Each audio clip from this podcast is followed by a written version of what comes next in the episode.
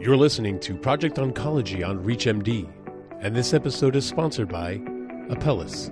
Here's your host, Doctor Charles Turck.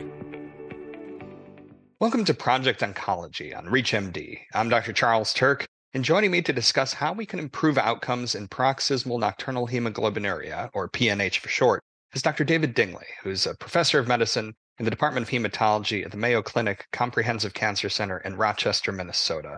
Doctor Dingli, thanks for being here today. Thank you, Doctor Turck, for inviting me. To get us started, Doctor Dingli, would you give us a quick rundown of the treatment options available for P N H? Yeah, thank you for that question. So currently, we have three drugs that are approved for the therapy of patients with P N H. We have two drugs that inhibit C five, which is just proximal of the formation of the membrane attack complex. These are eculizumab and ravulizumab. Eculizumab was the original compound that has been approved now for more than a decade and really changed the life of patients with P N H. It's a very good drug at inhibiting C five in many patients, not all, and I'll come to that in a minute. It's very effective at preventing intravascular hemolysis. It needs to be given intravenously every two weeks. Ravulizumab is a second-generation C five inhibitor. It has a much better pharmacokinetic profile. It undergoes endosomal recycling, and it has a lifetime of several weeks, so it only needs to be given every eight weeks. The advantage of ravulizumab is not only that it is given every eight weeks, but also the risk of so-called breakthrough hemolysis appears to be less compared to eculizumab. I mentioned that a subset of patients will not respond to eculizumab or ravulizumab, and these are patients mainly from Southeast Asia who have a polymorphism in C five that renders them unable to bind the antibody. So these patients will not respond.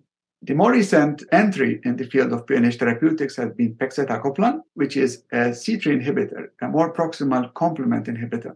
The drug has to be given subcutaneously twice a week, and the patient can give the drug to themselves. It has to be kept refrigerated. The advantage of a C three inhibitor are the following. There's a subset of patients that I mentioned that cannot respond to a C five inhibitor, but more importantly, many patients with P N H who are on a C five inhibitor continue to have residual anemia, in part because they develop extravascular hemolysis. So while we think of P N H as being the quintessential acquired hemolytic disorder due to intravascular hemolysis, with therapy using a C five inhibitor, the red blood cells would accumulate C three, which cannot be controlled by eculizumab or ravulizumab. And accumulation of C three b on the surface of red cells renders them opsonized for destruction in the reticuloendothelial system. Pegcetacoplan prevents this, so it can prevent both intravascular as well as extravascular hemolysis in P N H. And as a result, a patient who continues to be transfusion dependent and continues to have symptomatic anemia because of hemolysis in P N H can see an improvement in hemoglobin and a reduction in transfusion requirements, if not the elimination of transfusion requirements, with the use of pegcetacoplan. And what are some challenges associated with those treatment options that patients may face? Therapy with these agents is parenteral. So the eculizumab is given every two weeks. Ravulizumab is given every eight weeks. Now, ravulizumab can be given subcutaneously with a device that can be placed on the skin. And of course, pegcetacoplan needs to be given twice a week, and the product has to be refrigerated. I mentioned there's a small population of patients with a polymorphism in C five that will not respond to eculizumab and ravulizumab. Both classes of drugs are associated with some risk of infections, in particular with encapsulated bacteria such as Neisseria, Streptococcus, and Haemophilus, and patients require to be immunized against these. Other challenges include the fact that patients on C five can continue to have evidence of hemolysis, may need to continue with transfusions, and may continue to have symptoms related to both hemolysis and the anemia, and of course the burden associated with the continued need of transfusions. So with that in mind, how could we modify our approach to address suboptimal patient outcomes when they happen? So first, we need to understand why the patient is having a suboptimal response. Is the issue related to breakthrough hemolysis, which generally means that perhaps the drug, especially C five inhibitors, they are not being given as frequently as necessary or at the right dose that inhibits hemolysis. And this is something that we can easily check by looking at the level of complement inhibition just before the next dose is given. And if complement is inhibited, that is not the reason for the persistent anemia, for example. We need to rule out that the patient is having iron deficiency or folate deficiency. Of course, I'm assuming here that the patient does not have a significant element of bone marrow failure associated with their P N H. And this can be figured out by looking at the reticulocyte count, the L D H, and the rest of the C B C. If the patient has a near normal platelet count and a near normal white cell count, and the reticulocyte count is high, then clearly the patient does not have a significant element of marrow failure that is contributing to the ongoing anemia. In that situation, we need to rule out breakthrough hemolysis. We need to rule out extravascular hemolysis. And breakthrough hemolysis, as I mentioned, can be understood if the patient has elevated reticulocyte count and elevated L D H. And classically, we think that if the L D H is more than one and a half times above the upper limit of normal at the trough level of the C five inhibitor, then the patient is not having adequate intravascular hemolysis control. But if the L D H is well controlled, then we need to look for the possibility of extravascular hemolysis. And the way we do that is by obtaining monospecific Coombs test or antiglobulin test, which is characteristically negative in the patient with P N H, because P N H is considered a Coombs-negative hemolytic anemia. It's not an immune-mediated process. But in this scenario, if there is significant extravascular hemolysis, apart from the high reticulocyte count, we will see that the red cells are coated with C three b, and this is what makes them opsonized. As a quick follow-up to that, what counseling strategies could we use to engage our patients in the treatment decision-making process? So I think the patient needs to be quite involved in the decision on how we're going to treat their disease.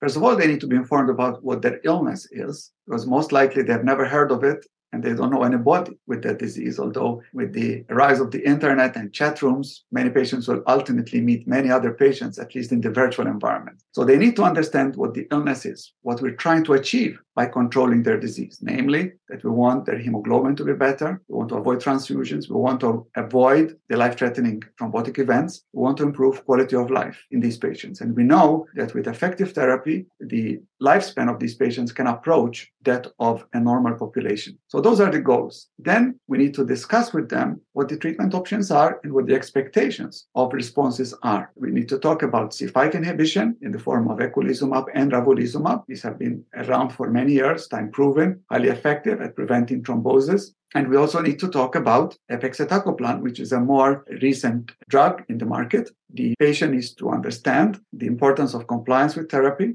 and what will happen if therapy is withheld for some reason, or if there is a condition that will be activating complement, for example, infection, inflammation, surgery, or pregnancy, and what to look out for. They need to understand the risks of infections and the importance of being vaccinated against encapsulated organisms. And typically, I would recommend vaccination against Neisseria meningitidis, Haemophilus influenzae, as well as the Streptococcus. If I need to start therapy promptly in the patient, I will probably cover the patient with antibiotics while I give time for the vaccines to become effective. Then we should have a conversation about the pros and cons of each drug, whether the patient prefers an infusion every two weeks intravenously versus eight weeks versus the patient who wants to take control of their disease in their own hands, more or less own the disease, and receive therapy in the comfort of their home with a drug that they self-administer twice a week. And this is the beauty of humanity. We're all different. We perceive different benefits and risks differently. And as long as the patient is informed, together with the patient, we can make the right decision that fits with the lifestyle and with the value systems and with the expectations that each patient has. For those just tuning in, you're listening to Project Oncology on ReachMD. I'm Doctor Charles Turck, and I'm speaking with Doctor David Dingli about improving outcomes for patients with paroxysmal nocturnal hemoglobinuria, or P N H. So, Doctor Dingli, now that we have a better understanding of P N H treatment challenges, I'd like to zero in on C three targeted therapy. What else could you tell us about it, and what more should we take into consideration when switching patients to it? So, the use of a C three inhibitor has several potential advantages over a C five inhibitor. First of all, we're inhibiting complement in a more proximal way.